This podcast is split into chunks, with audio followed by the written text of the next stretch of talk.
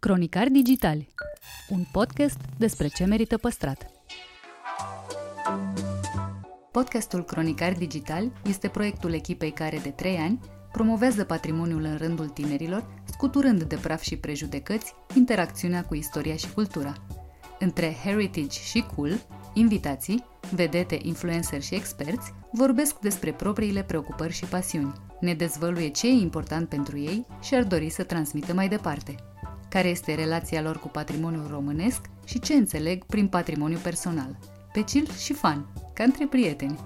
Moderatorii podcastului sunt Cristian Șimonca, adică blogul O Travă, jurnalista de cursă lungă Diana Popescu și Cosmin Dragomir, istoric culinar.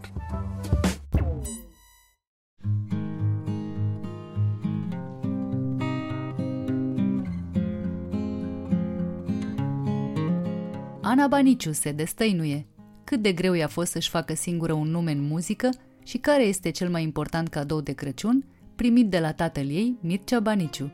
Povestește cât de complicat e să joci într-un serial de succes toți ne îndrăgosteam unii de alții. Era un haos acolo la un moment dat, știi? Trăiam chestii, drame între noi, pentru că nu cunoșteam alți oameni. Eu nu am mai văzut familia mea pe lumină trei ani de zile, deloc. Și cât de atipic a început relația cu logodnicul său. S-au îmbolnăvit împreună de COVID. Interviu în secțiunea Patrimoniu personal. Bună și îți mulțumesc că ai vrut să particip la podcastul ăsta. Erai inițial, erai înaintea colegii și prietenii tale, Raluca. Ești fix după ea. E Super. o întâmplare.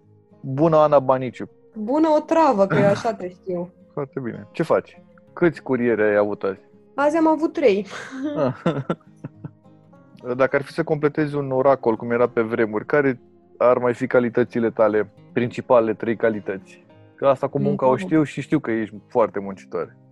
Uh, sunt un psiholog bun, chiar dacă nu am făcut niciun studiu de psihologie.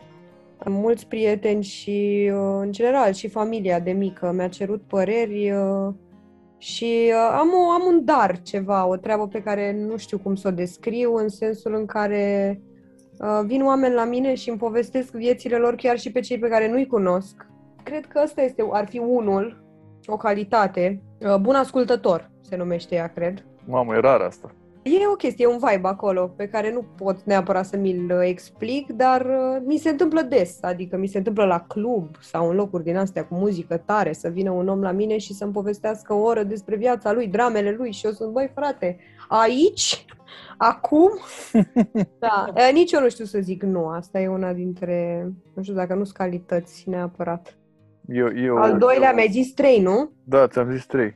Al doilea, a doua calitate, gătesc foarte bine și cu mult și mereu. Îmi place foarte mult, asta e o chestie care îmi place, mă pasionează bucătăria în general și mă liniștește. Adică și pentru mine e o terapie, în sensul în care când sunt acolo nu mă mai gândesc la nimic din exterior mă concentrez doar ca mâncarea să iasă bună. Alt uh, motiv care îi bucură pe prietenii mei și pe apropiații mei.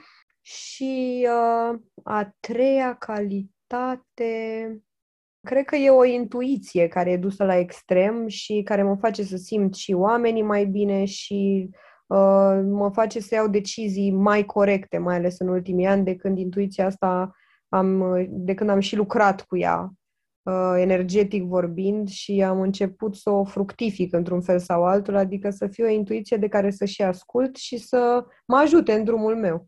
Ai vorbit despre mâncare și aici, cu toți oamenii cu care am stat de vorbă și, și aduceau aminte de copilărie, prima amintire legată de copilărie era masa. La tine care e prima amintire legată de copilărie și de familie?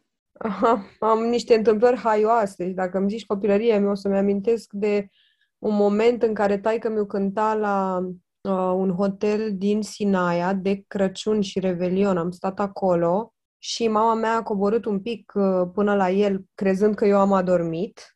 Și eu n-am adormit și am plecat în picioarele goale și în pijama cu liftul M-am dus acolo unde erau ei, era un restaurant imens, o sală, unde stăteau tot felul de artiști, de oameni, mâncau și cred că era o seară, nu știu ce seară era, era ceva oricum special. Și uh, am văzut o tipă blondă, ca mama mea, cu părul asemănător, m-am dus la ea și, când s-a, și am zis mama și când s-a întors nu era ea. Asta e un moment care m-a marcat pe viață, pentru că toți de la masă, țin minte că la masă era Ștefan Bănică junior și evident că era o chestie foarte funny, că a coborât un copil în...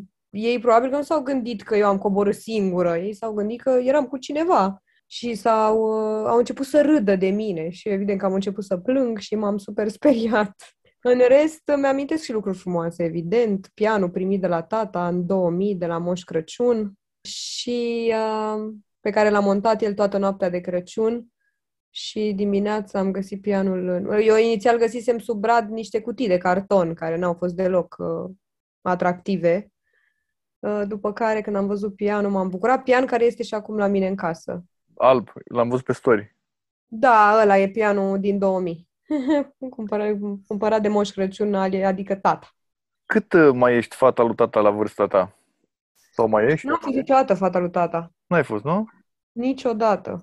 Niciodată pentru că tata a fost uh, destul de absent în viața mea, dat fiind faptul că el muncea foarte mult, pleca în turnee, nu-l vedeam cu câte trei luni, când avea turneu în America sau uh, în Canada, pleca câte două, trei luni din țară, era foarte greu, adică dar nu, n-am fost niciodată fata lui tata, nu i-am cerut niciodată nimic material. Noi avem, am avut o regulă așa nevorbită, dar nu i-am cerut niciodată în afară de banii pe care mi dădea așa, na, că asta cumva era un duty, uh, nu, nu i-am cerut, nu am sunat niciodată culmea să-i cer pantofiori, gentuțe, chestii, uh, sau uh, să mă ajute el în carieră, la un, să se apuce să sune la oameni și să, cu toate că putea.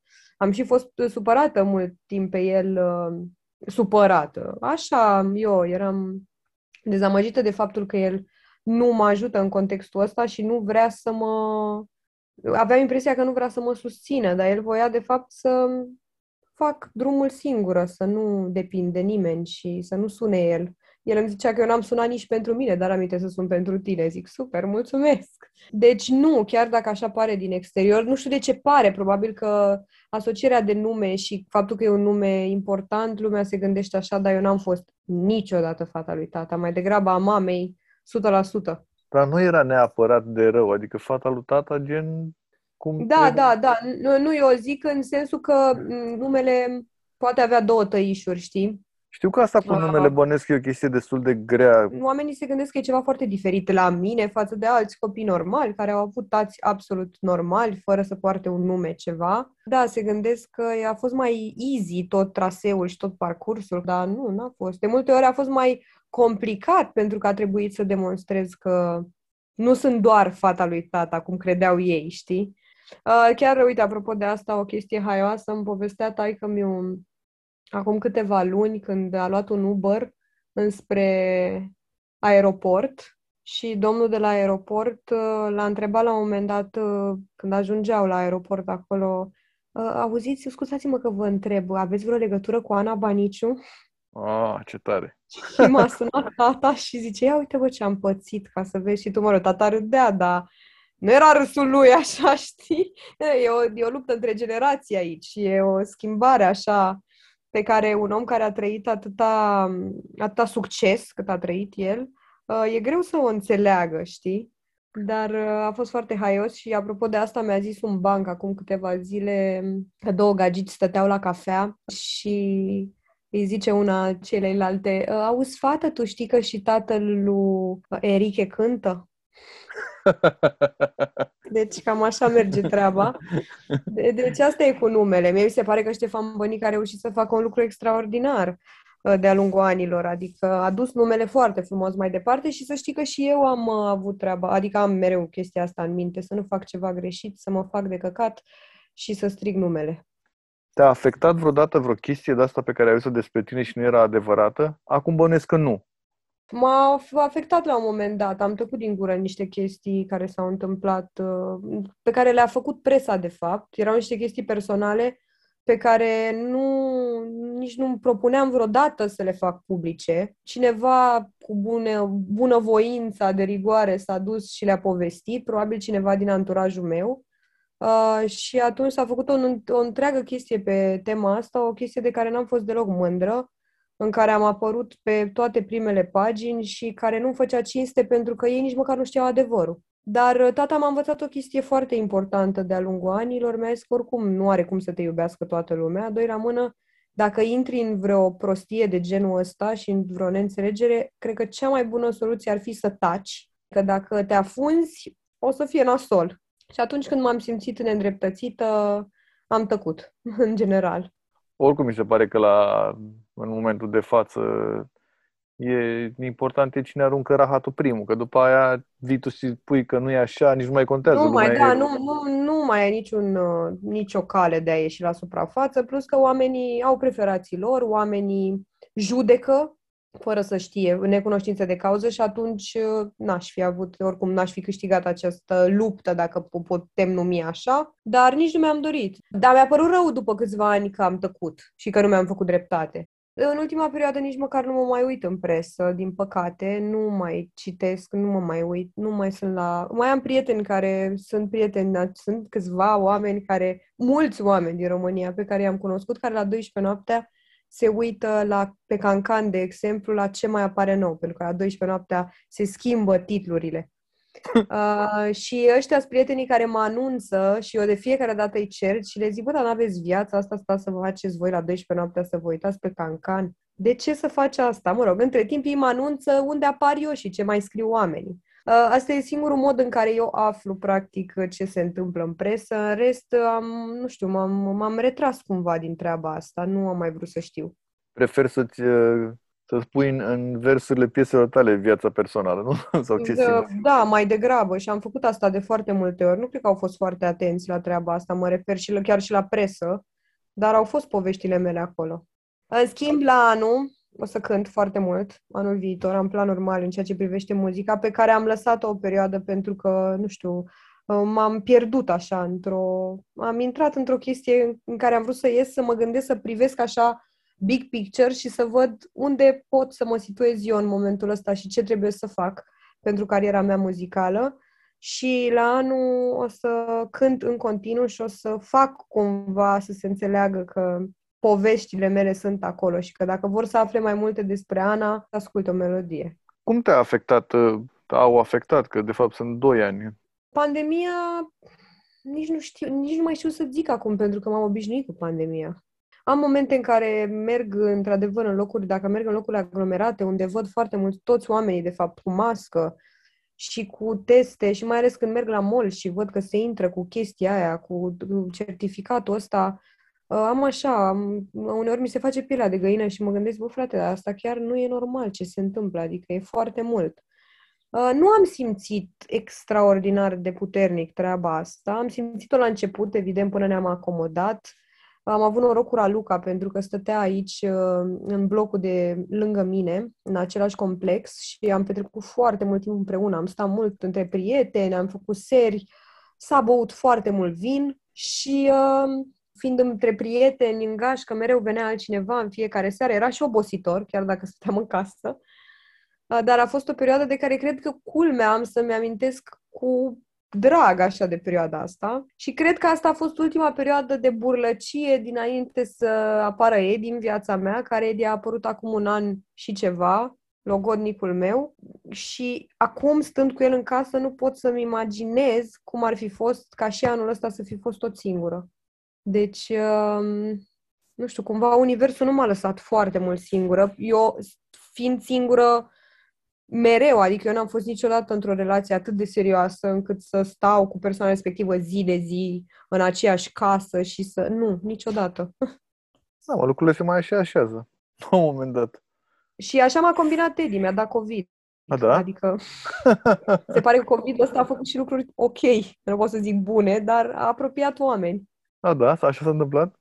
Da, mi-a dat COVID, fără să vrea, evident pe câteva zile a aflat care el, eu nu am avut, am zis, hai mă, că înseamnă că mai, uh, că poate am scăpat. Și uh, cumva mă plăcea pe mine și tot căuta motive să intre în viața mea, dar eu eram așa foarte, nu, nu, că n-am eu timp, am eu chef, nu, nu, stai liniștit.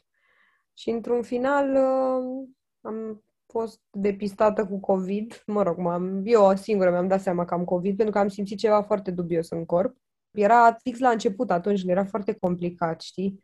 Trebuia să mergi, să te testezi ca lumea, să vezi, să te sune cei de la să DSP, vezi că stai MSP. în carantină, era da, DSP, era o complicăciune și a fost aici în jumătate de oră la mine acasă cu pulsoximetru, cu toate pastilele pământului, n-aveam nici termometru în casă, n-aveam nimic. Și de atunci, așa de frumos m-a îngrijit și a avut grijă de mine și a stat cu mine non-stop și, mă rog, seara pleca, săracul îi zicea seara, zicea, eu plec. Eu ziceam, bine, te pup. A fost mișto că m-a, el m-a cunoscut într-o, într-un moment în care nu eram deloc ok, nici fizic, nu arătam bine, clar, eram îmbrăcată cu niște chestii fluffy din alea, deci era moartea pasiunii, cu alte cuvinte. Și uh, mi-am, mi-am zis mie, zic, bă, băiatul ăsta chiar mă place sincer din moment ce se comportă așa frumos cu mine, care arată ca o legumă în momentul ăsta. S-a comportat extraordinar. Părinții ai mei se erau plecați, nu era nimeni, oricum nu i-aș fi pus pe ei mei în pericol nicio secundă, nici măcar să vină până aici. Uh, să-mi aducă mie ceva pentru că mi-era frică. Mamei mele nici nu i-am zis mult timp că am COVID. Nu înțelegea de ce stau în casă. I-am zis că au niște prieteni, că, că nu voiam să se sperie, că erau foarte speriați. Și la final, după ce am trecut de hopul ăsta, le-am zis, am avut COVID, stați liniștiți, toate bune. Cum, uh, cum a fost pentru tine perioada pariu cu viața? Cea mai tare experiență din punct de vedere al succesului. Și culmea, m-am lovit de ea foarte devreme. Eu aveam 18 sau 19 ani când am intrat în pariu, când am dat castingul și a fost uh, foarte tare. Nu mă, mă rog, mă așteptam să fie un uh, succes la nivelul ăsta, dar oamenii nu cred că, mă rog, cei care au urmărit proiectul ăsta și care au avut mai ales copii mici în perioada aia, uh, știu despre ce vorbesc. Noi am făcut uh, turnee naționale, făceam o dată la trei luni câte un turneu național, ce asta însemna cântat în fiecare seară în alt oraș, cu sările de cultură arhipline. Am cântat și pe stadion la Constanța, cu stadionul plin. Trei zile consecutive de concerte la arenele romane în fiecare vară. Deci era un haos. Albume vândute, nu știu câte sub mii de unități, zeci de mii de unități, succesul de pe ProTV în sine, uh, al serialului, care rupea orice fel de... Deci nu conta. Toată lumea se uita la pariu cu viața. Uh, am fost norocoasă că am intrat în pariu cu viața. Am intrat în pariu cu viața pentru că mi-am dorit foarte mult. Eu n-am luat castingul inițial. La mine lucrurile s-au întâmplat foarte greu la fiecare capitol, dar în momentul în care nu m-am lăsat, nu s-a, nu s-a întâmplat niciodată să fiu dezamăgită. Adică s-a întâmpl- când mi-am dorit cu adevărat, s-au întâmplat.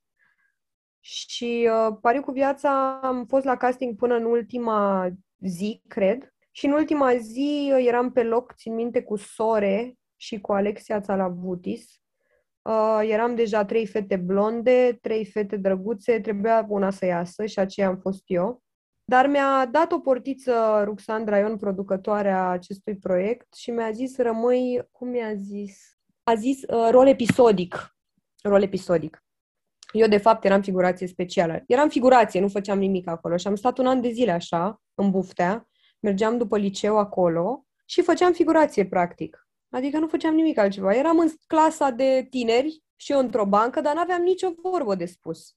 Și uh, la un moment dat, uh, stând acolo un an de zile, am avut o filmare într-o iarnă, mamă, și era o iarnă, era în buftea, ninsese până la brâu ți ajungea zăpada și am înghețat toți acolo și eu la un moment dat am început să plâng lângă un tun din ăla de căldură.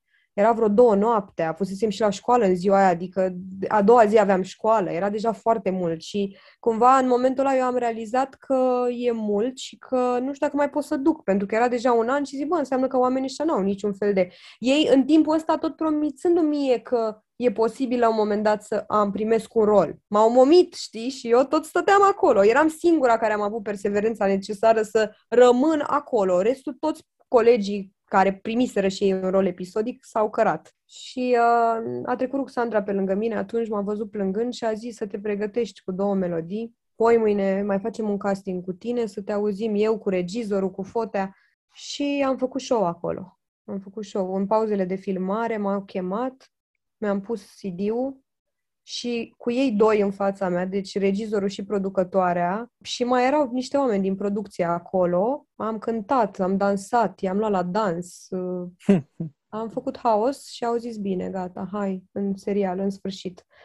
Și zic, mulțumesc. Și după aia am intrat și în La La Band. La asta nu mă așteptam. Chiar în La La Band nici nu mă mai așteptam pentru că era deja sudată echipa și era mișto. Uh, și m-a băgat și în La La Band. Deci a fost... Uh, a, se pare că a apreciat cineva faptul că am stat acolo. Da, și m-am bucurat uh, cu un an după ce au început ei, dar mă rog, au mai urmat trei ani de haos. Deci am venit, eu am venit în momentul în care deja crescuse proiectul și se bucura de cea mai mare, cel mai mare succes posibil.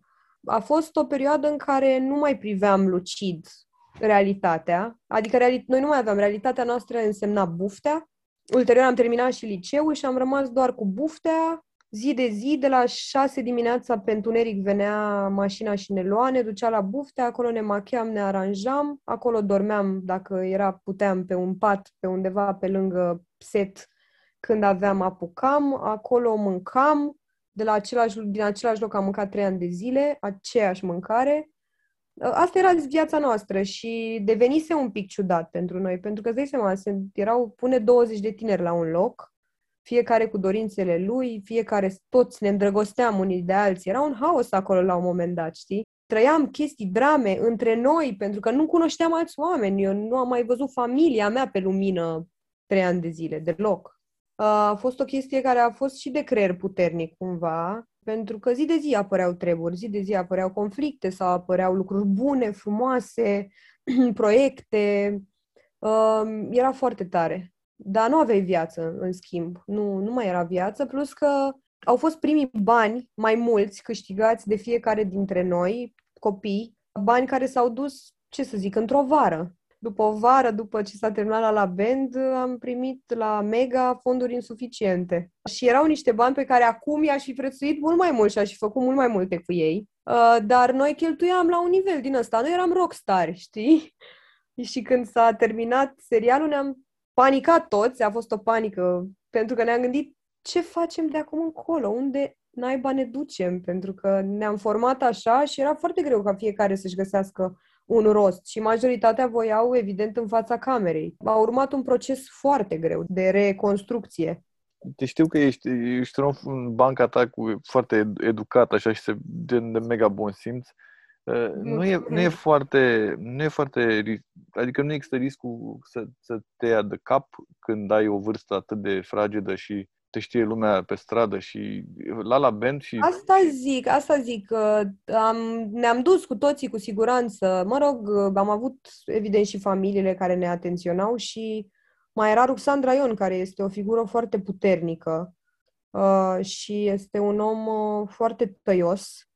Uh, noi o consideram de multe ori chiar și rea, dar nu era rea, era doar voia să-și țină în frâu oamenii și să poată să ducă serialul ăsta la bun sfârșit sau să îl facă să dureze cât mai mult. A reușit să facă asta, pentru că inițial era doar un sezon, după care au fost două sezoane, după care s-au făcut patru sau cinci sezoane.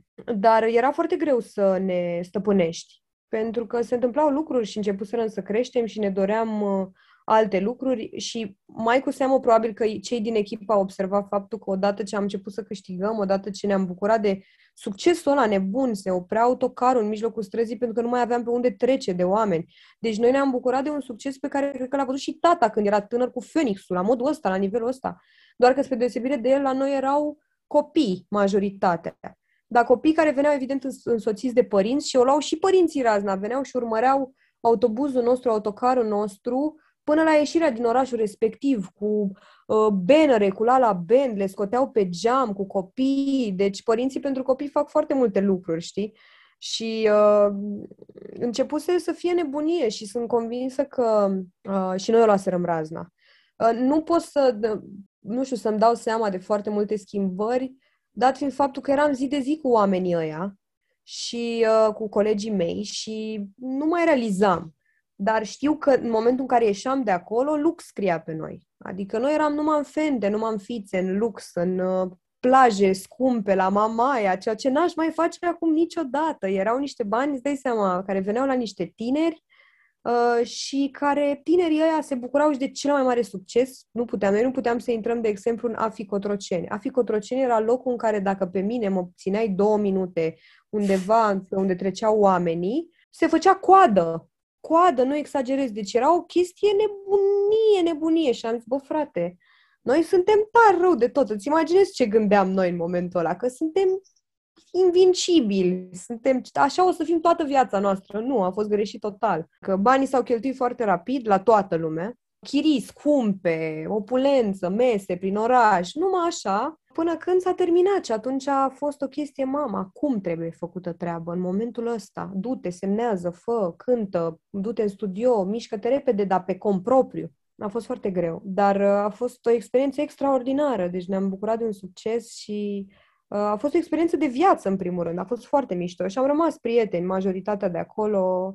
Uh, mă revăd cu ei cu mare drag și vorbesc cu Sore, cu Alina, cu Dorian, care mi-e prieten. Vezi cum s-au schimbat oamenii, că s-au schimbat foarte mult tot. Dorian e foarte schimbat și fizic și, mă rog, el e același în esență, dar chiar am filmat cu el Revelion uh, Revelionul la Antena 1 acum câteva zile și am mai apucat să stau de vorbă cu el. Dar eu văzând, când îl văd așa, mi se pare că e cu totul alt om.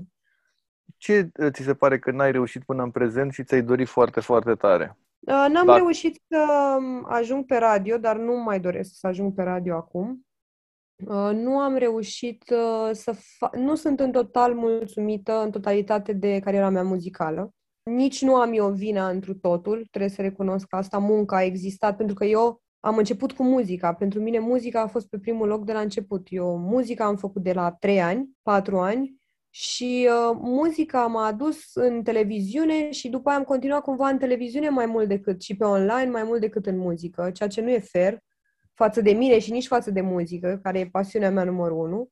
Așadar, la anul vreau să îndrept această problemă și vreau să nu-mi pară rău de nimic. Da, Dar m-am pierdut la un moment dat, m-am pierdut într-o mare de m-am pierdut de fapt într-un cerc vicios în care am intrat cu case de discuri, cu dorința de a face, dar neavând uh, bani necesari, trebuia să aștepți pentru ok, trebuia să aștepți pentru a face o melodie uh, să fie gata la producător, după aia să o plătească casa de discuri, după aia să vorbim de clip. Deci dura, tot procesul ăsta cred că dura un, aproape un an de zile. Și eu nu mai am timp să mai aștept și nu vreau să mai aștept. După aia am așteptat hitul, greșeală mare, n-a venit. După aia am vrut să fiu pe radio, n-a fost să fie. Eu nu cred, adică am ajuns la maturitatea la care consider că lucrurile care au fost pentru mine s-au întâmplat mai devreme sau mai târziu. Că au fost un, o întârziere de un an, doi, trei, tot au venit. Și muzica e o chestie pe care trebuie să o fac eu să fie mai bine dar nu vreau să mai cânt în ideea în care trebuie să cânt ceva anume, că e o rețetă anume ca să ajung pe radio sau ca să fiu difuzată. Nu, eu cred că online își face treaba cu vârf și îndesat în zilele noastre și îmi doresc să cânt în primul rând pentru că îmi place mie și să cânt ce îmi place mie, ca așa or să înțeleagă, o să înțeleagă și oamenii de fapt și despre ce e vorba. Vorba ta, că să fă, n-ai că să fă, nu? Dar că să fă,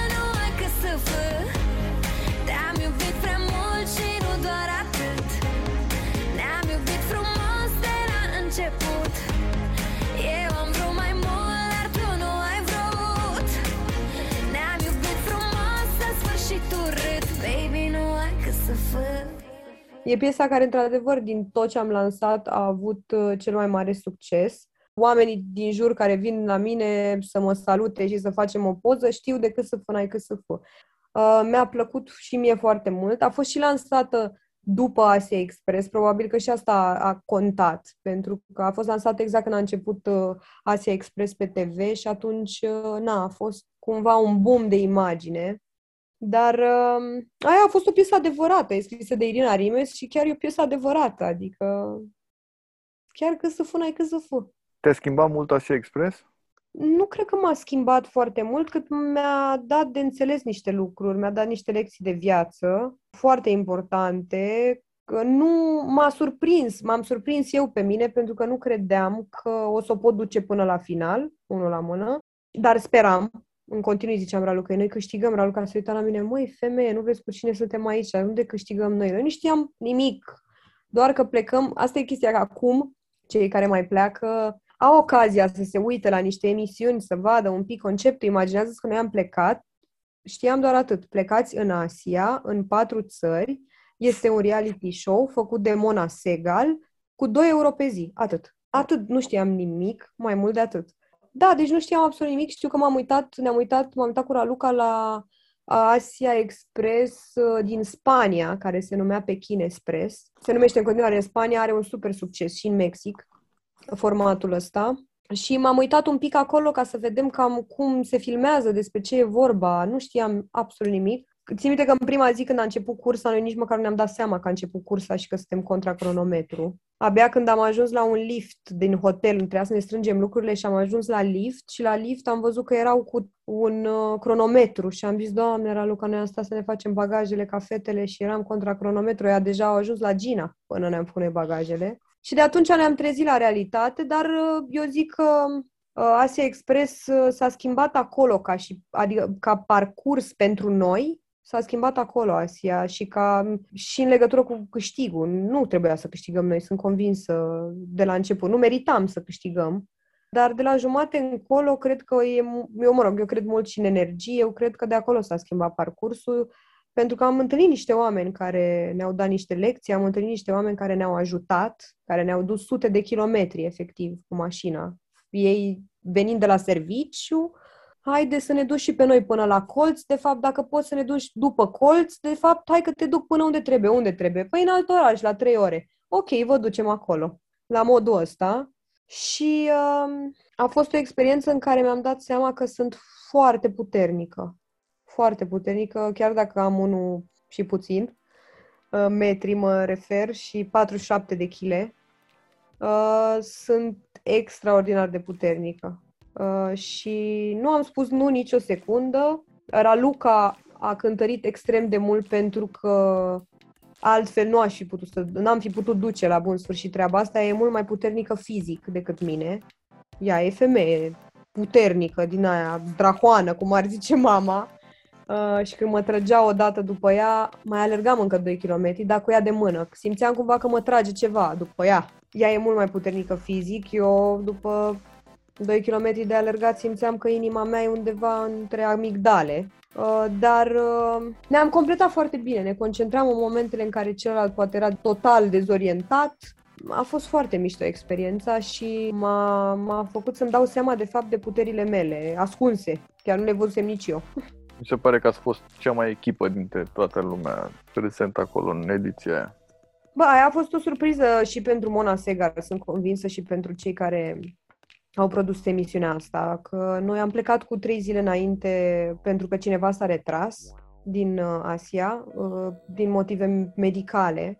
Niște persoane publice s-au retras, n-au mai putut să plece și au anunțat cu trei zile înainte sau cu două zile. Nu, trei zile înainte, dar ei au plecat înainte noastră, noi am plecat după. Deci ei rămăseseră practic uh, fără o echipă și sună tu de pe o zi pe alta, când luni de zile ei fac casting pentru această emisiune. Luni de zile ei vorbesc cu oamenii, oamenii au familie, au copii acasă, nu pot pleca două luni așa, știi? Corect. Noi am plecat de pe zi pe alta, ne-au sunat azi, azi i-am dat Lucuti, prietenului nostru care a stat cu noi acolo, i-am dat uh, copie după pașaport și o poză făcută pe, la niște prieteni acasă în seara în care am aflat că plec. Am făcut o poză pe un perete, mi-a făcut o poză de pașaport și a treia zi, a doua zi ne-am făcut bagajul, a treia zi am plecat în Asia Express. Îți mulțumesc și îți urez o seară minunată. Asemenea uh, și vouă, și numai bine din casă și ce, celor mici și celor mari. Și celor mari și medii și lungi și da. ție și lui Edi și Doamne ajută la toată lumea. Opa, pa, pa. pa.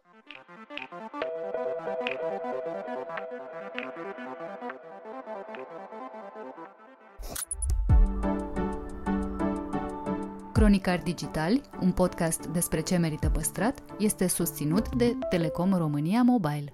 Partenerul nostru crede în importanța fiecărei povești și în puterea tehnologiei de a ne reconecta la emoție.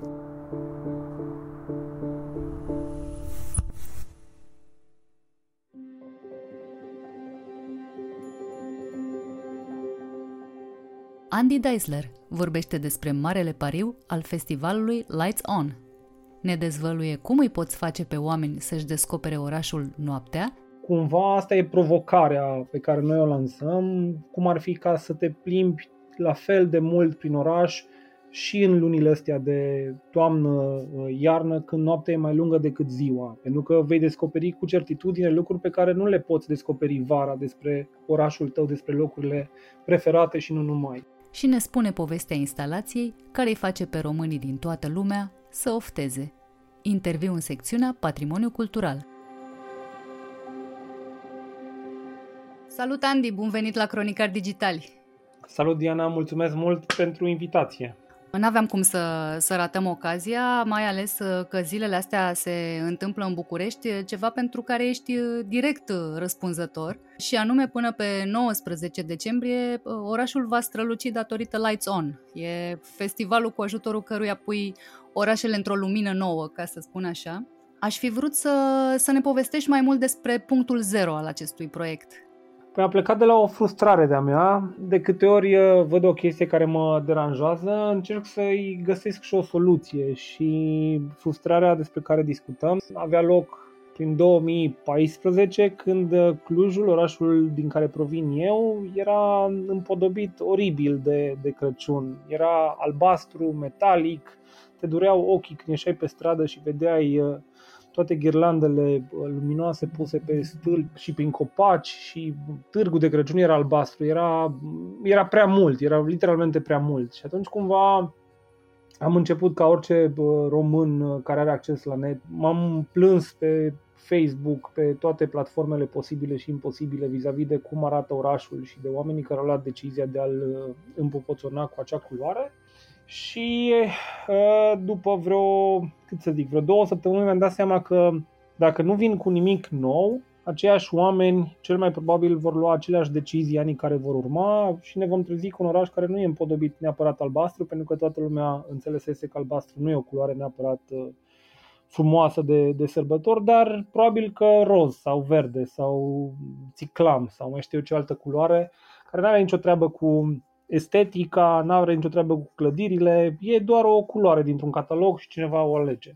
Sau mai multe culori, ceea ce sporea șansele de a ieși un mare chici. Da, corect. Suntem mari amatori. Dintr-un motiv care mă depășește, suntem mari amatori de combinații ciudate de culori. Asta e cumva un fapt. Dar trecând peste asta, m-am prezentat uh, la primărie și le-am zis, păi uite, eu sunt la care va tot uh, ocărit pe Facebook și va tot critica deciziile proaste vis-a-vis de iluminatul festiv și îmi dau seama că e greu așa să vă ocupați de toate lucrurile astea, dar uh, uite, eu vă propun un experiment și experimentul meu se numește Lights On și experimentul meu înseamnă un concurs, primul de felul lui, pentru idei Uh, dedicate iluminatului festiv în spațiile publice. Practic am dus la primărie și le-am cerut să experimentăm cu o piață publică unde ei nu aveau de gând să amplaseze absolut nimic, să scoatem piața aceea la, la concurs și noi, uh, firma la care uh, lucrez, firma familiei mele, să ofere un premiu pentru cea mai originală idee de iluminat festiv, iar primăria să o implementeze cu banii pe care în mod normal i-ar fi folosit pentru a înfrumuseța o zonă similară ca și dimensiune. Dar ce te făceai dacă cea mai originală idee ar fi mers pe albastru? păi să știi că m-am asigurat uh, de faptul că, indiferent de culoarea uh, de implementare, ideea de bază trebuia să fie solidă, originală și trebuia să aibă ceva nou. Pentru că, până la urmă, noi de asta ducem uh, Uh, ducem lipsă de cele mai multe ori de o idee bună. Și uh, tot ce vedem uh, în, din spectrul ăsta al iluminatului festiv, de regulă sunt aceleași idei de acum 100 de ani, reinterpretate ușor stilistic într-o altă lumină sau într-o altă culoare sau cam atât și nimic nou și original. E foarte, foarte rar se întâmplă ca elemente de decor să, să te surprindă, pentru că de regulă nu experimentăm, ne place să fim safe și atunci ne jucăm tot cu aceleași uh, materiale.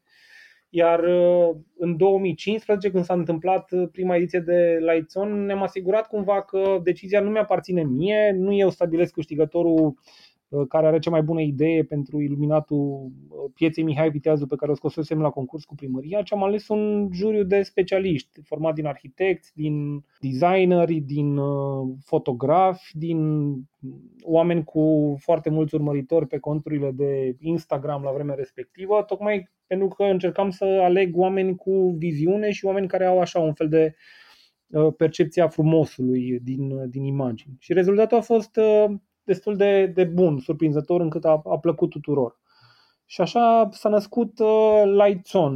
Noi am zis atunci un concurs de idei, dar de fapt prin el încercam să obținem de la oameni niște instalații care să nu ducă neapărat a Crăciun și a tradițional, ci să ducă mai degrabă a experimental, a modern, a contemporan, a vest, a ceea ce vedeam că se întâmplă în vest. Am mai avut nevoie de încă 3 ani până ajunge acolo, pentru că am mai făcut concursul ăsta și în 2016-2017. Rezultatele au fost cât mulțumitoare, cât mai puțin mulțumitoare, nu neapărat pentru opinia publică, ci mai degrabă pentru mine și pentru ceea ce uh, știam că se poate, se poate întâmpla și ce puteam face. Așa că în 2018 am dus la primărie și le-am propus hai să facem un festival de lumină ca să putem aduce instalații mari de afară, putem crea instalații, putem noi comisiona artiști români să creeze niște instalații pentru că ele nu abordau neapărat doar tematica Crăciunului și aveau o libertate de exprimare artiștii în contextul prezentat de noi mult, mult mai largă. Și așa, în 2018 am declinat ușor proiectul și l-am transformat într-un festival de lumină, căruia i-am spus Lights On, și impactul a fost uh, peste așteptări, mai ales că la prima ediție am avut instalații provenind din două sau trei țări, dar au fost uh, destul de spectaculos puse în, în scenă. În 2018 am fost primii care au pus Museum of the Moon al lui Luke Jerem, care e o instalație mm-hmm. foarte cunoscută la nivel uh, global. Am poziționat-o într-o biserică catolică.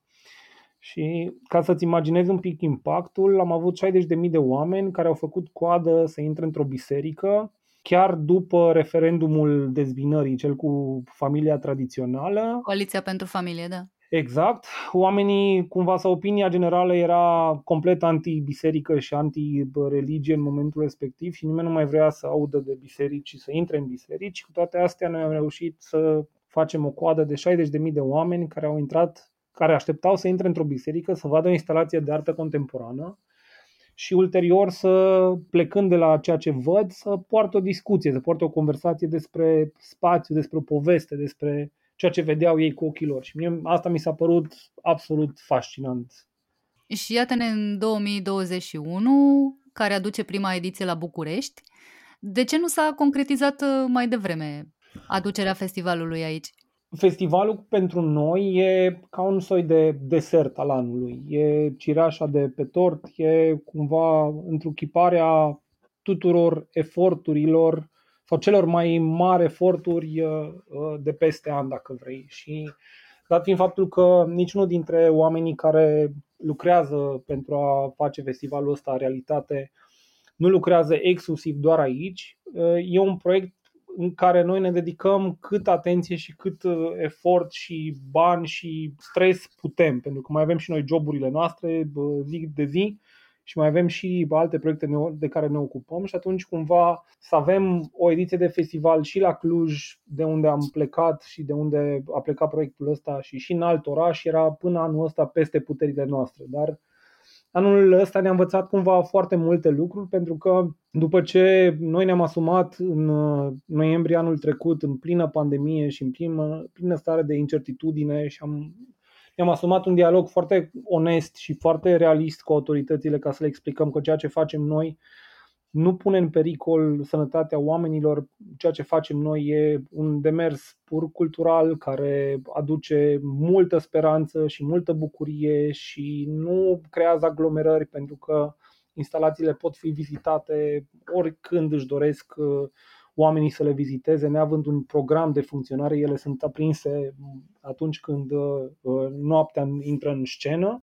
După ce am avut dialogul ăsta și după ce am înregistrat un succes destul de mare în 2020 cu ediția 3 a Lights On la, la Cluj, au început să sune telefoanele și am început să fim contactați din foarte multe părți și foarte multe direcții de oameni care înțelegeau cumva că genul acesta de activitate culturală e într-adevăr, se înscrie într-adevăr în toate liniile și limitele impuse de autorități evenimentelor publice. Nu există un apogeu al festivalului, el începe și el se încheie 10 zile mai târziu, timp în care tu te poți plimba liberă prin orașul tău și poți descoperi locuri în care aceste instalații sunt, poți citi singură poveștile lor, le poți poza de ori de câte ori vrei, poți interacționa cu ele în limita în care sunt concepute pentru asta, dar practic ceea ce noi facem este să dăm ție ocazia să redescoperi orașul cu, cu alți ochi.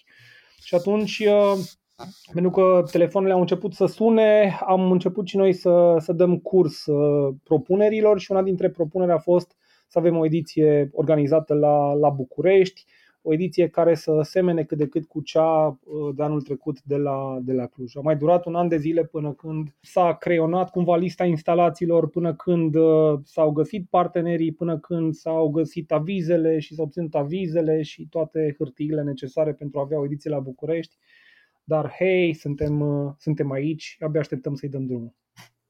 Asta e cel mai important. Um, uite, am găsit un uh, citat uh, al tău. Gândește-te la Lights On ca la modalitatea perfectă prin care poți să-ți descoperi orașul, să te conectezi cu arta modernă și să sprijini artiști tineri și promițători. E îndemnul tău oarecum paradoxal pentru că ne spui că orașul ți se dezvăluie cel mai bine noaptea ți se dezvăluie uh, non-stop, dar cumva noi îl, uh, îl parcurgem cel mai simplu și mai facil atunci când e cald și când e vară și când e ziua mai lungă decât noaptea. Și atunci cumva la polul celălalt se numără, uh, se află lunile astea, noiembrie, decembrie, ianuarie, februarie, în care noaptea e mai lungă decât ziua și în care nu ne prea place să ieșim pe afară și cumva asta e provocarea pe care noi o lansăm, cum ar fi ca să te plimbi la fel de mult prin oraș și în lunile astea de toamnă, iarnă, când noaptea e mai lungă decât ziua. Pentru că vei descoperi cu certitudine lucruri pe care nu le poți descoperi vara despre orașul tău, despre locurile preferate și nu numai. Și atunci cumva asta e invitația cu care noi venim și dacă la Cluj am reușit anul trecut să avem nu știu, 100 de mii de oameni care timp de 10 zile s-au plimbat prin oraș și au fotografiat instalațiile preferate, au participat la diverse concursuri uh, în online cu, cu ele. Am avut și un concurs super, super uh, bine cumva gândit și structurat, care a pus foarte mare accent pe poveștile personale ale oamenilor. A fost un concurs de uh, eseuri și a prins foarte, foarte bine. Și uh, sperăm ca același lucru să se întâmple uh, și la București, pentru că invitația asta pe care noi o lansăm către, către oameni e să respire un pic mai, mai mult și să se uite și la lucrurile din jur pe care nu le-au considerat importante până atunci, lucruri precum orașul, o piață, o stradă, un parc. Sunt uh, lucruri care fac parte din viața noastră cotidiană și atunci când Lights On se întâmplă, ele sunt de fapt, vorba aia, niște deserturi, niște surprize foarte plăcute în fața noastră. Voi invitați oamenii să-și redescopere orașul, dar festivalul invită an după an uh, artiști din toată lumea și mă întrebam care este argumentul cu care îi convingi să vină. Pe unul la mână, ei nu vin aici uh, gratis, ei vin să câștige niște bani și atunci cumva Dincolo asta, de e, asta. asta e mereu un argument uh, destul de, de bun pentru toată lumea. Dincolo de asta există o temă generală pe care noi o abordăm în fiecare an temă pe care o lucrează de regulă colegul meu Dani Popescu, care e directorul artistic. Anul ăsta tema e Connected și discutând cumva cu artiștii, încercăm cumva să identificăm toate poveștile care s-ar putea lega de spațiile la care noi ne gândim că ar, ar putea fi spații de expoziție pentru lucrările lor și de câte ori ajungem la un uh, rezultat mulțumitor, de atâtea ori încercăm să asigurăm respectiva instalație pentru festival, pentru expoziții. Uite, avem însă foarte multe instalații pe care, deși am, am vrea cumva să le, sau am fi vrut să le fie adus uh, și la București uh, anul ăsta, din păcate n-am, n-am reușit, fie din motive financiare, fie din motive logistice, pentru că și la, la fel ca România, care trece printr-o etapă extrem de incertă în privința organizării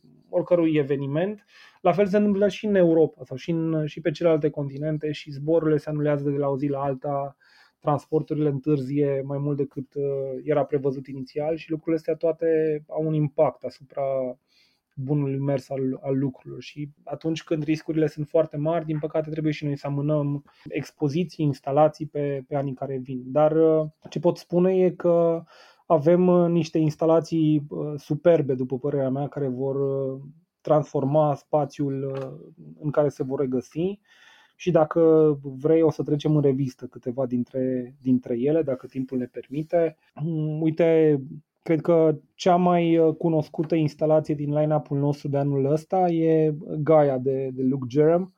Gaia poposește pentru prima oară în adevărata ei uh, uh, splendoare în um, Parcul Ioanid din, din sectorul 2. Gaia e o reprezentare a planetei Pământ la o scară mare, e practic o sferă care înfățișează Pământul, are un diametru de 7 metri, e realizată la o scară 1 la 1,8 milioane, ceea ce înseamnă că fiecare centimetru din instalația pe care oamenii o văd în, în Parcul Ioanit zilele astea corespunde în realitate unei distanțe de 18 km pe, pe pământ. Și instalația vine cu un mesaj uh, foarte delicat și foarte suav, cumva și firav. Ori de câte ori astronauții uh, ieșeau în, în spațiu și priveau înapoi spre pământ, remarcau fragilitatea și remarcau aspectul acesta foarte, foarte special pe care planeta îl are, pentru că e singura pe care o, o cunoaștem capabilă să susțină viața. Și atunci majoritatea astronauților la întoarcerea pe Pământ deveneau automat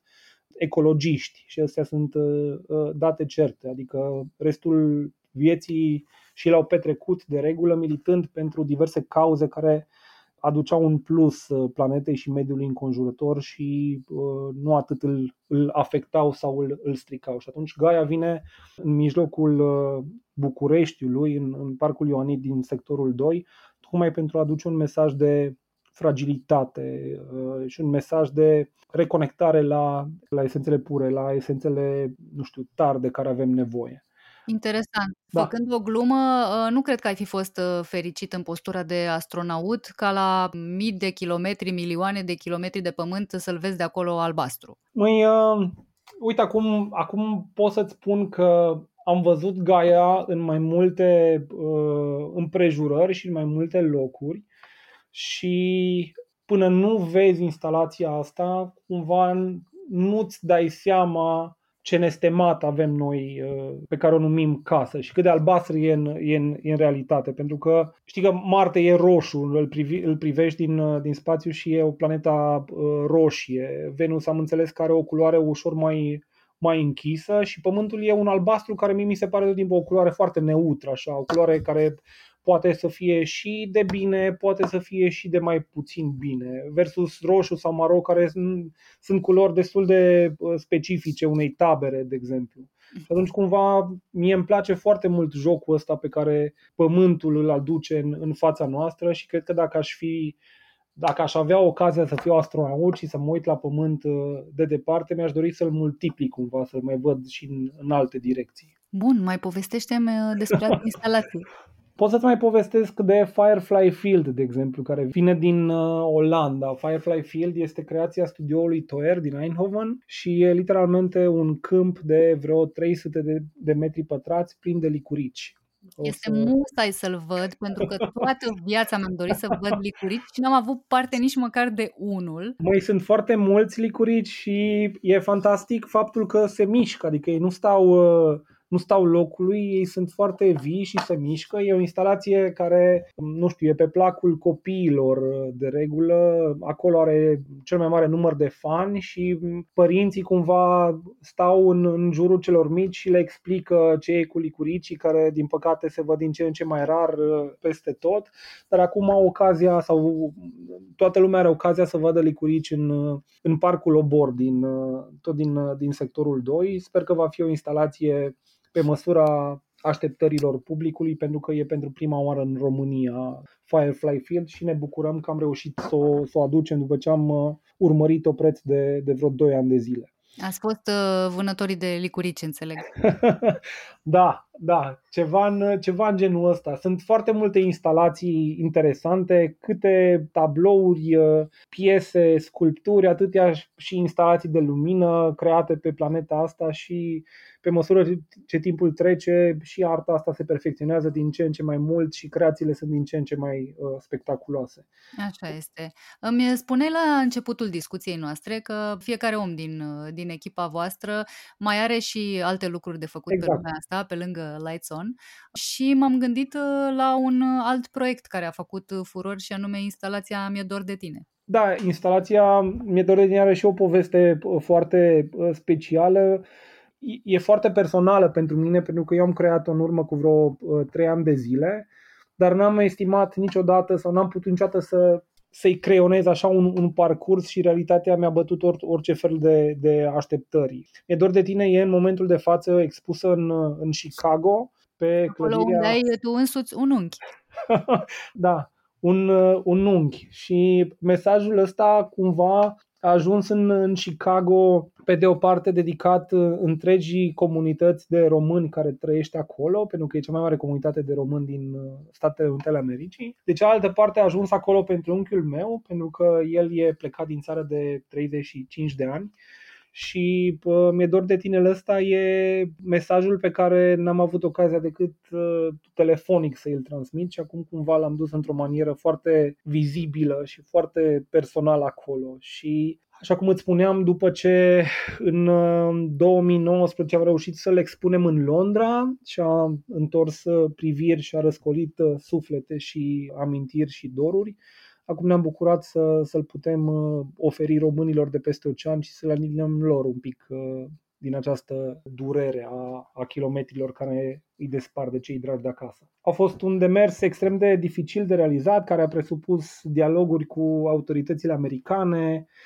cu contractori de acolo, cu proprietari de clădiri care să ne, să ne permită să expunem e de tine acolo, dar în cele din urmă nimic nu mai contează, doar faptul că suntem acolo și uh, am reușit să punem cumva un, un să creăm un colț de Românie în inima unei mari metropole americane. Pentru noi de aici poate nu, nu e foarte limpede sau nu e foarte clar de ce e un proiect important, dar pentru orice român care a petrecut departe de casă câteva luni sau ani departe de cei dragi de familie, să ai un colț de, de Românie care vorbește doar pe limba ta în, în mijlocul unui oraș mare de tot, un, un oraș global în care nu prea mai există bariere lingvistice și te întâlnești pe stradă cu o sumedenie de, de oameni provenind din temirce colț al, al lumii, așa ceva e absolut, e, e fabulos, e, e foarte greu de explicat. Mi-e dor de tine, atât mai vreau să spun, mi-e dor de tine în momentul ăsta e deschizătorul de, de drum pentru dialogul României cu diaspora, așa cum l-am numit noi, uh, din care mai fac parte instalațiile și mie și Te Aștept și mie e expusă pe podul Elisabeta din Cluj, în vreme ce Te Aștept se află pe Calea Victoriei în, în București, în fața frumosului Palat Cec și toate instalațiile cumva vorbesc despre distanțele care devin uh, nule atunci când uh, uh, ne gândim la cei dragi și atunci când nu-i uităm, pentru că până la urmă asta, asta e cel mai mare risc, să uităm pe cei dragi și să rupem, să rupem legăturile. Și cumva dialogul diasporei cu, cu România sau dialogul dintre cele trei instalații pe care le-am creat în, în 2018-19 vorbește un pic despre nevoia asta de, de conectare și de păstrare a, a legăturilor vii. Iată, vorbim despre niște mesaje și niște emoții care circulă tot prin intermediul luminii. Uh, se pare că ai, uh, ai o relație foarte specială cu lumina. Dor sau nu de, de cineva departe, poate că bucureștenilor le, le e dor de, de un eveniment în, în aer liber și așa s-au uh, plâns destui că orașul are niște minusuri la capitolul iluminat festivalul ăsta. Așa că Lights On e cel mai bun prilej să ne redescoperim și să ne recucerim orașul chiar și pe, pe frig. Andy, mulțumesc tare mult! Mulțumesc și eu, Diana, mulțumesc Unicar Digital pentru invitație și să ne trimiteți uh, pozele, să le, să le vedem și noi, să ne teguiți pe Instagram, pe Facebook, uh, folosiți Lights on Bucharest ca și hashtag ca să vă vedem și, și, și pozele și nu uitați că avem un concurs pentru cele mai frumoase poze, pentru care dăm și niște bani, așa că un motiv suplimentar să ieșiți uh, în stradă, să faceți o plimbare în, în această perioadă și să ne surprindeți cu, cu inspirația de moment. Deci suntem uh, expuși unui dublu câștig. Unui triplu, quadruplu dacă se poate, da. Perfect. Câștigați și sănătate, că tot uh, ne plimbăm în aer liber. Rubrica Patrimoniu Cultural este susținută de Raiffeisen Art Project Stagiune Virtuală, platforma de mecenat cultural care de 20 de ani facilitează accesul la manifestări culturale și creații artistice valoroase, acum și online.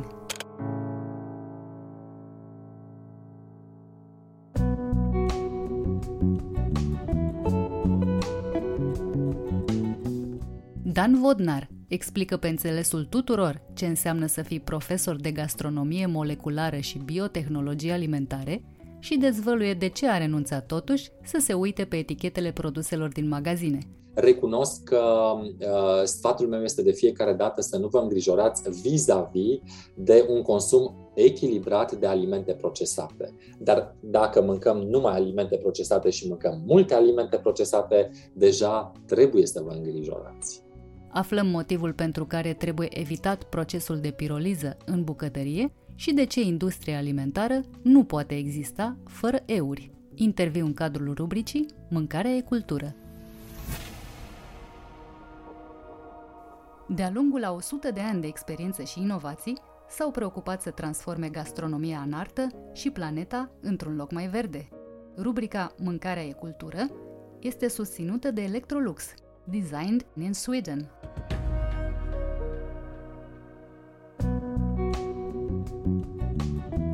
Salutări, Dan! Salutări, domnule profesor! Uh, Mulțumesc mult că ai acceptat invitația noastră la Mâncarea e Cultură, cronicar digital. Te salut cu drag, Cosmin. În primul rând îți mulțumesc pentru faptul că te-ai gândit să avem această discuție. Mâncarea e cultură, dar uh, în cazul nostru, al discuției noastre, cred că mai bine ar fi să spunem că mâncarea e știință, pentru că ești profesor de gastronomie moleculară și biotehnologie alimentare, ceea ce sună așa m, nepământesc, dacă vrei, știi, sună așa din Star Trek. Cu ce se mănâncă povestea asta?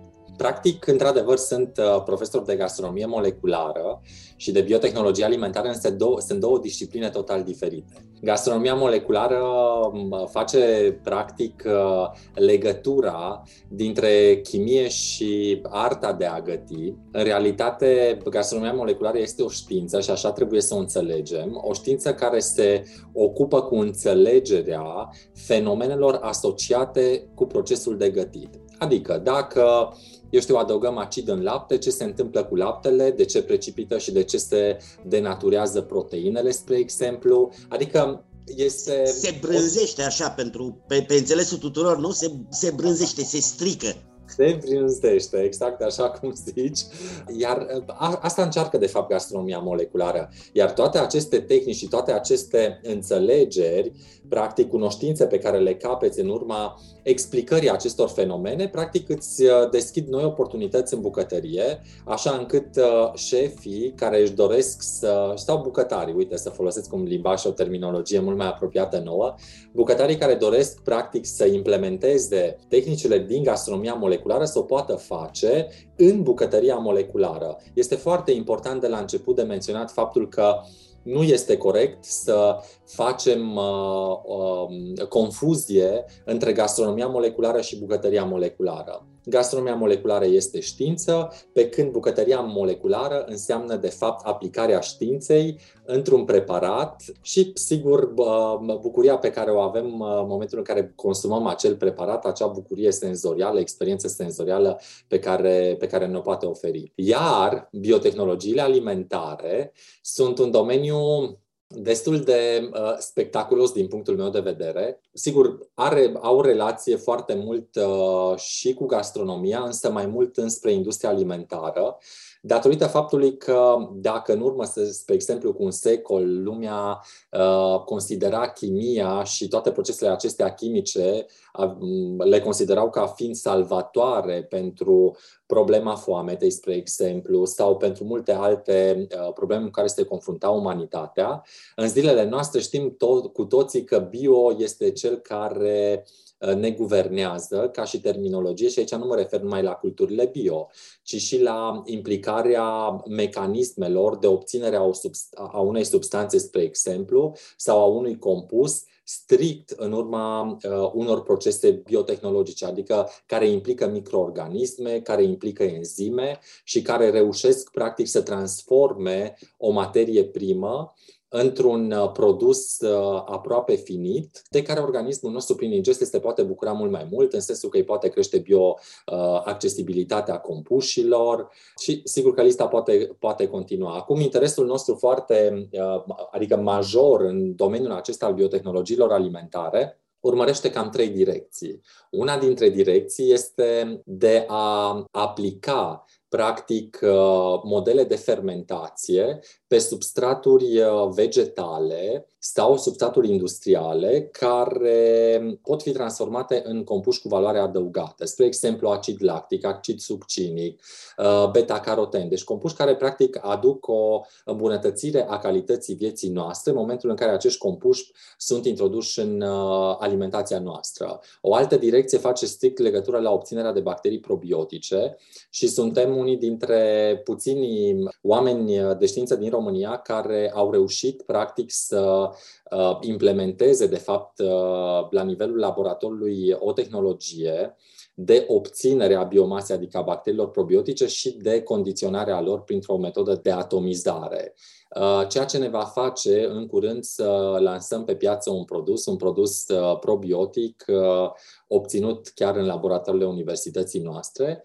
Iar, sigur, cea de-a treia direcție, că vă spuneam de la început că sunt trei direcții, face legătură clar cu potențialul antimicrobian al extractelor vegetale, adică al extractelor din plante, un potențial pe care noi îl, de regulă îl testăm și îl integrăm în diverse aplicații, cum sunt, spre exemplu, ambalajele cu activitate antimicrobiană, eticheta cu activitate antimicrobiană și lista sigur poate continua. Asta așa, ca un foarte mare sumar a ceea ce facem noi uh, în laboratoare, Cosmin. Există um, la nivel de mental colectiv, uh, dacă vrei, o reticență la, la termenul, mai ales în alimentație de laborator. Um, nu mai e natural, este laborator, nu e rău, euri cancerigene, înco, nu știu. Uite, avem, uh, recent se, se tot vorbește despre carnea produsă în laborator, rezultate eficiente în ultimii ani. Ce înseamnă, de fapt, laborator? Adică cum îl traducem și de ce n-ar trebui să ne speriem de el? Mai pentru noi, laboratorul înseamnă a doua casă. Așa să vă imaginați.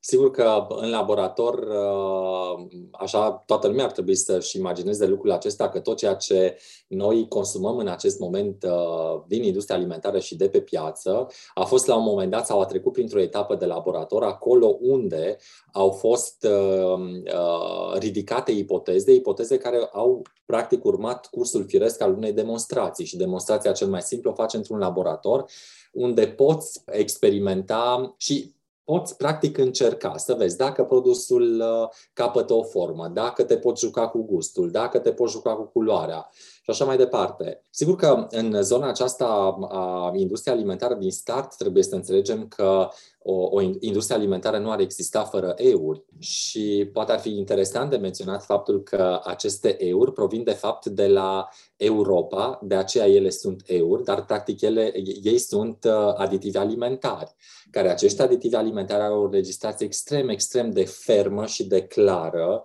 și toți ar trebui să înțelegem faptul că aditivii alimentari uh, nu sunt toți răi sau uh, cei pe care noi îi găsim în alimentație nu sunt aditivi uh, care să ne provoace o reacție neplăcută sau toxicologică organismului nostru, atâta vreme cât sunt consumați cu responsabilitate și că, de fapt, poate cel mai important lucru este să înțelegem că nu tot ceea ce este natural este și bun. Și aici sunt uh, exemple variate. Spre exemplu, uh, uraganele sunt naturale, dar nu sunt bune. Veninul unui șarpe este natural, dar nu este bun.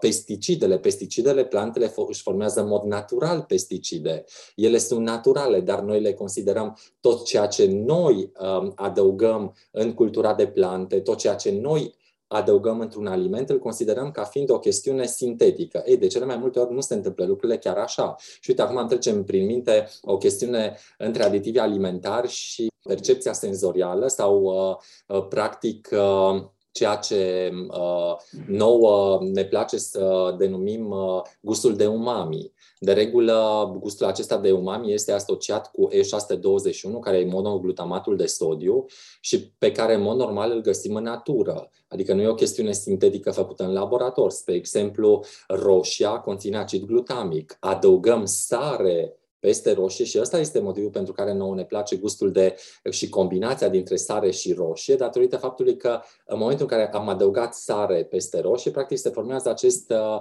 glutamat de sodiu și ne dă practic o senzație plăcută uh, care ne va face întotdeauna să ne reîntoarcem înspre consumul acestei combinații dintre de sare cu, cu roșie sau telemeaua stărată cu roșii. Bine, sigur a trecut uh, vara, dar există explicații explicație în, în principiu cam pentru fiecare lucru pe care noi îl facem în bucătărie sau pentru fiecare lucru pe care noi îl avem uh, disponibil ca alimente în, uh, în industria alimentară. Și nu trebuie să ne facem uh, griji vis-a-vis de euro, adică cumva Gândiți-vă că noi nu am, nu am avea atât de multe alimente dacă nu ar exista conservanți alimentari.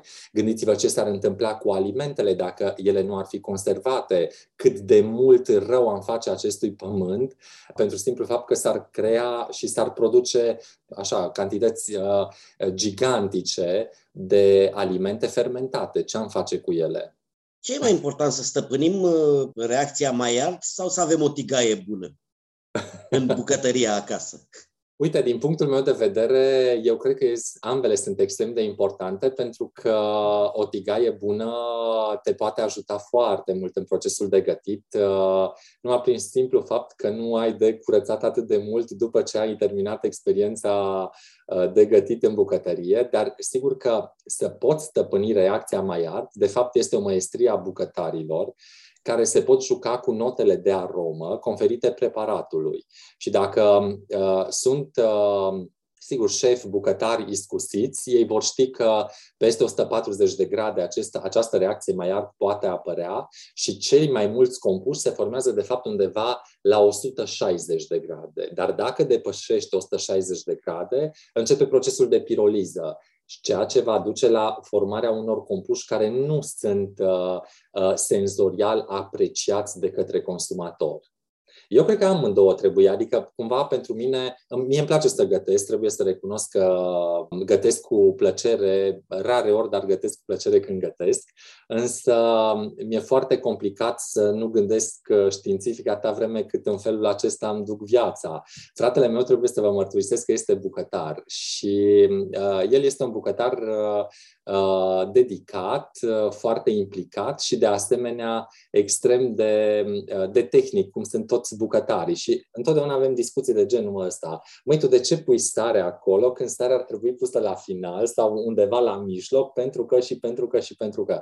Și apar așa discuții foarte frumoase între noi. Sigur că Uh, receptiv și eu, de fapt, la uh, toate protocolele pe care bucătarii le au în bucătărie, dar uh, și el, de asemenea, receptiv la ceea ce știința poate să-l învețe și să-i confere, practic, un, un atu în tacma aceasta a bucătarilor, pentru că sunt mulți și sunt foarte buni.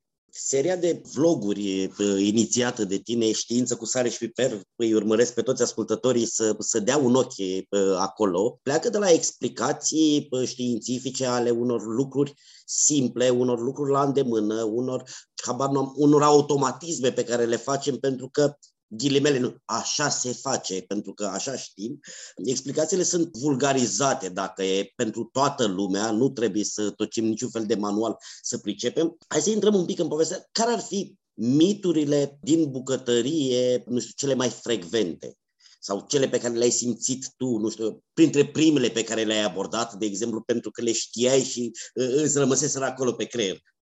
Mai, de fapt, au fost diverse întrebări uh, cu care am pornit uh, la drum pentru mm, acest proiect, dar sigur că întrebările acestea încă avem întrebări și tot avem întrebări, adică ele vin și vin în mintea noastră. Iar primul experiment pe care l-am făcut uh, a avut legătură cu obținerea unei emulsii de tip maioneză din albușul de ou, pentru că majoritatea, uh, sau cel puțin nu aș putea să spun majoritatea, noi suntem obișnuiți să facem uh, emulsia sau maioneza strict numai din, din gălbenușul de ou împreună cu ulei. În realitate, nu lecitina este cea care mediază legătura dintre, adică, mă rog, și ea joacă un rol fundamental, de fapt, la obținerea unei emulsii stabile, dar există și alte posibilități. Adică există posibilitatea de a obține uh, o emulsie de tip maioneză din albușul de ou, există posibilitatea de a obține din gelatină, există posibilitatea de a obține dintr-o matrice care conține proteine. E vreau să vă spun că la nivel de laborator, împreună cu studenții în cadrul modulului de gastronomie moleculară, am reușit să obținem o emulsie stabilă, inclusiv dintr-o plantă care conține o cantitate mai însemnată de proteine. De fapt, acolo este toată uh, cheia acestui, uh, acestei emulsii sau obținerea unei maioneze de tipul, uh, mă rog, am, e cumva artificial să o numesc maioneză pentru că Dexul ne zice foarte clar ce înseamnă maioneză, pentru că toate rețetele ne spun clar că maioneza este formată din gălbenuș, ulei, sare, Există undeva, din când în când se mai pune și oțet, din când în când ne mai spunem că punem și muștar. Acum, sigur, bucătăria franceză, dacă mergi și zici că pui muștar, îți zice că e sos remulat și nu mai este, nu mai este uh, maioneză. Însă, cumva, să gândim în afara, uh, cum să zic, în afara cutiei e extrem de important, adică să ieși, din punct de vedere științific, să te gândești, domnule, se poate obține o emulsie și din alte surse, adică este neapărat necesar să am gălbenușul acela de ou în, uh, în gospodărie? Sigur că răspunsul a fost nu. Suplimentar, un, o emulsie de tip maioneză din albușul de ou îți conferă mult mai multe avantaje, în special pentru un bucătar. Ea este neutră din punct de vedere al gustului și poți să te joci cu ea în ce preparate dorești tu, să adaugi uh, ce arome dorești, ce culoare dorești și, mă rog, lista poate continua. Pe, pe de altă parte, scoțând oul din poveste, ajungem la ceea ce știm cu toții, nu? Maioneza de post care, iarăși, ne, ne-a îmbunătățit uh, viața, fie că uh, ținem post sau fie că uh, suntem vegetariani, vegani. Sigur. Um, unde greșim la murături? Că vorbeam de fermentație, iar fermentația este un proces excepțional. Trebuie să punem sau nu punem aspirină? Există diferite tipuri de sare, un anumit tip de sare pe care să-l folosim să nu ni se strice murăturile. Da, e un mit și acesta cu starea. Sigur că este importantă cantitatea de sare, este uh, cantitatea de iod din sare, însă cel mai important este uh, natura legumelor și, practic, cât de curate sunt ele în momentul în care le punem la murat și, sigur, condițiile în care facem această fermentație, pentru că noi facem o fermentație spontană în momentul în care punem la murat murăturile într-un butoi, spre osebire de industrie, care industria practic controlează absolut integral procesul, iar la final oferă stabilitate prin pasteurizare. Acasă nu pasteurizez, uh, eu știu, murăturile gen uh, varza murată, că nu mai pasteurizez, nu, nu se întâmplă nimic cu ea, adică o ții de vara până, de, scuzați-mă, de toamna până vara. Și vara deja încep modificările de miros, de aromă, datorită faptului că pe suprafața acestor uh, legume, care, sigur, ele sunt curate sau menținute uh, cum sunt menținute, există diverse bacterii, care acele bacterii sunt cele care încep procesul de fermentație. Uh, plus că mai sunt bacteriile din aer care intervin în acest proces de fermentație.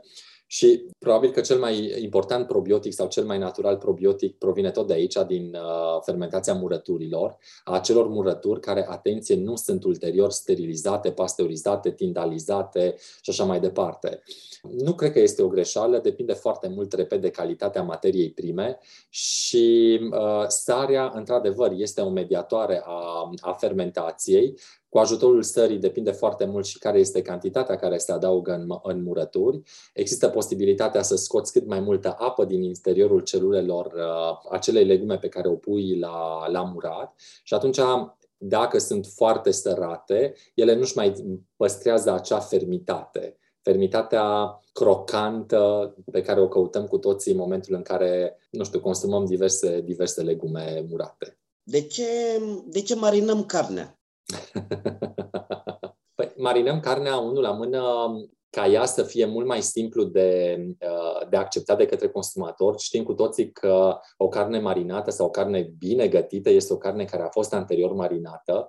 În urma procesului de marinare, de fapt, uh, are loc uh, o denaturare a proteinelor. Denaturând proteinele, denaturarea aceasta înseamnă că practic se relaxează lanțurile acestea complexe de proteine și relaxarea inclusiv a țesutului conjunctiv, care face carnea să devină din ce în ce mai moale. În momentul în care ai o textură mai ușoară sau mai moale, mai pufoasă a cărnii, practic ea este mult mai apreciată din punct de vedere senzorial, odată datorită texturii și doi la mână datorită compușilor de aromă care se pot forma. Acum, sigur că compușii aceștia de aromă nu vin în urma adăugării oțetului sau în urma adăugării, nu știu, sucului de lămâie sau a acidului uh, peste carne, ci compușii aceștia de aromă sunt mult influențați de mixul acelui amestec de marinare care poate îmbogăți datorită plantelor condimentare care sunt conținute în acel, în acel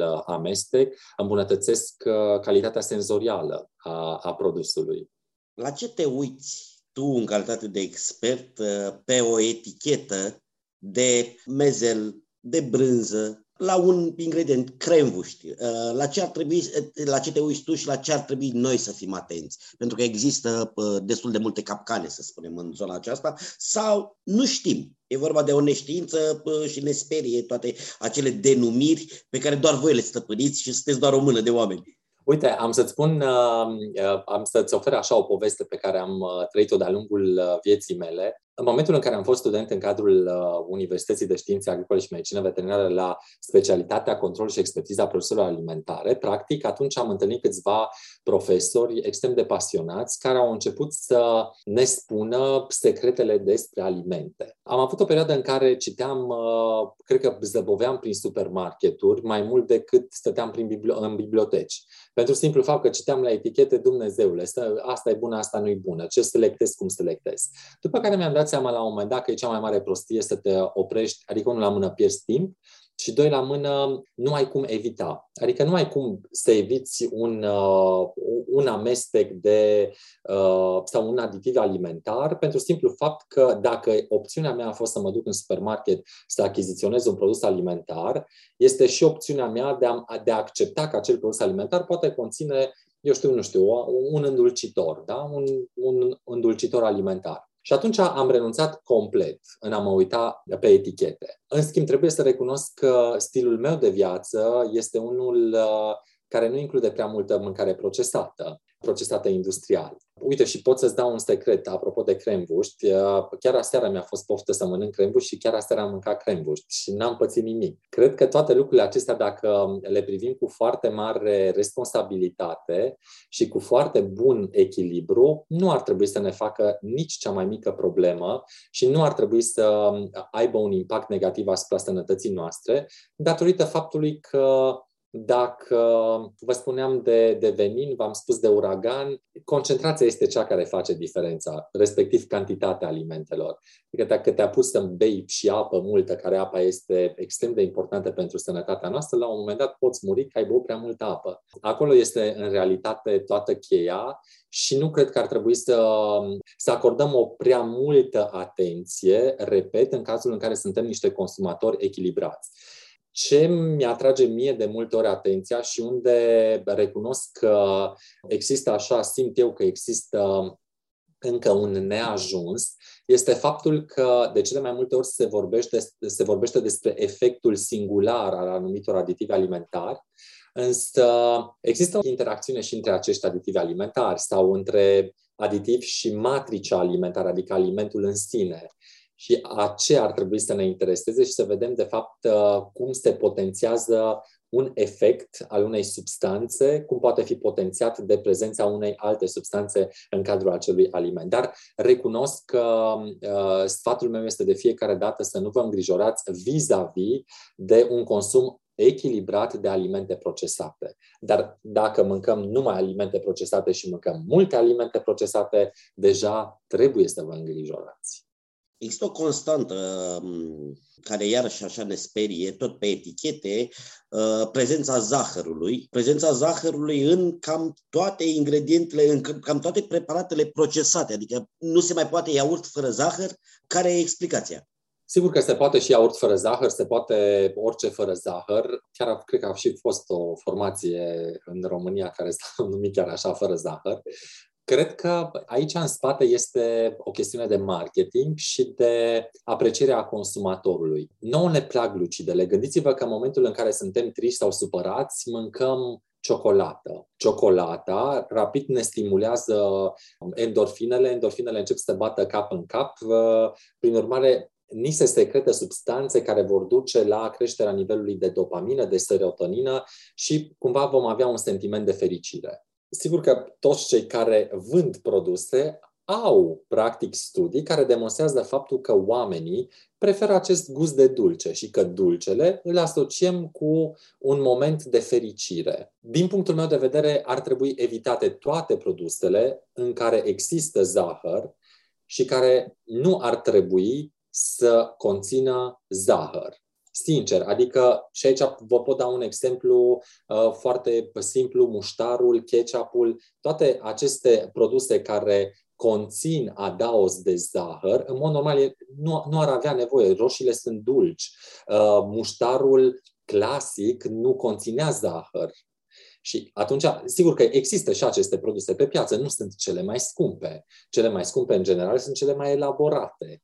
De aceea, eu chiar cred că avem noi o afinitate vis-a-vis de, de consumul acesta de, de zahăr, însă zahărul este cel care ne aduce nivelul de energie și de bucurie mult mai rapid decât orice, orice alt aliment. Acesta este motivul pentru care cred eu că se adaugă zahăr în, în produsele alimentare la final uh, nu o să ne dezmințim, chiar dacă um, discuția de astăzi nu a fost neapărat în tonul celor uh, anterioare. Noi avem o rubrică de amintiri gustoase.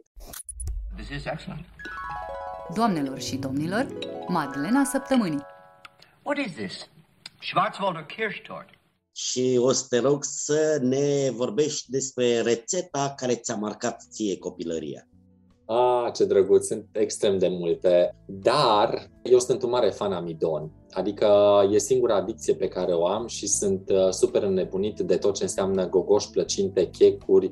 Nu-mi plac lucrurile sofisticate pentru simplu fapt că poate nici n-am fost obișnuit în felul acesta. Adică prea multe musuri, creme, prea multă sofisticăraie așa într-o farfurie. Nu că nu-mi place, îmi place la nebunie să o văd, dar o bucată de pâine caldă cântărește în uh, gusturile mele mult mai mult decât uh, ceva foarte sofisticat. Dar uite, acum vine în minte, tatăl meu ne făcea un fel de tocăniță de iepure și făcea niște pâinici pe lângă tocănița aceea cu sos alb, care erau făcute din cartofi cu ouă și probabil făină și le ardea așa pe plită și erau extrem, extrem de gustoase. Repet, amidon, ați văzut că am legat cu amidonul. Foarte mult mi-au plăcut scrijelele. Noi mâncam foarte multe scrijele acasă. Asta, nu știu, pentru cei mai tineri înseamnă o, o, un, un cartof pe care îl tai foarte mărunt și îl, îl, îl pui uh, să se nici nu știu, prăjească pe prăjească coacă, ardă să se frigă pe uh, o sobă. Da, sunt multe. Mai că mi-a, Dumnezeule, mi-aduc aminte de toate gusturile de ciorbe cu smântână. Fiind din Maramureș, noi mâncăm foarte multe grăsime, adică bucătăria este foarte orientată spre zona aceasta a grăsimii și majoritatea mâncărilor erau grase și foarte, adică zicem noi așa Maramureș, că sănătoase.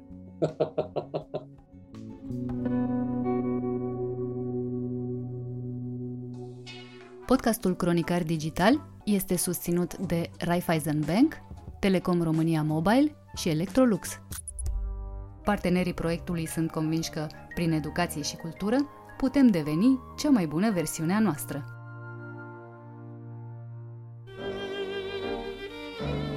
Cronicar Digital, un podcast despre ce merită păstrat. Și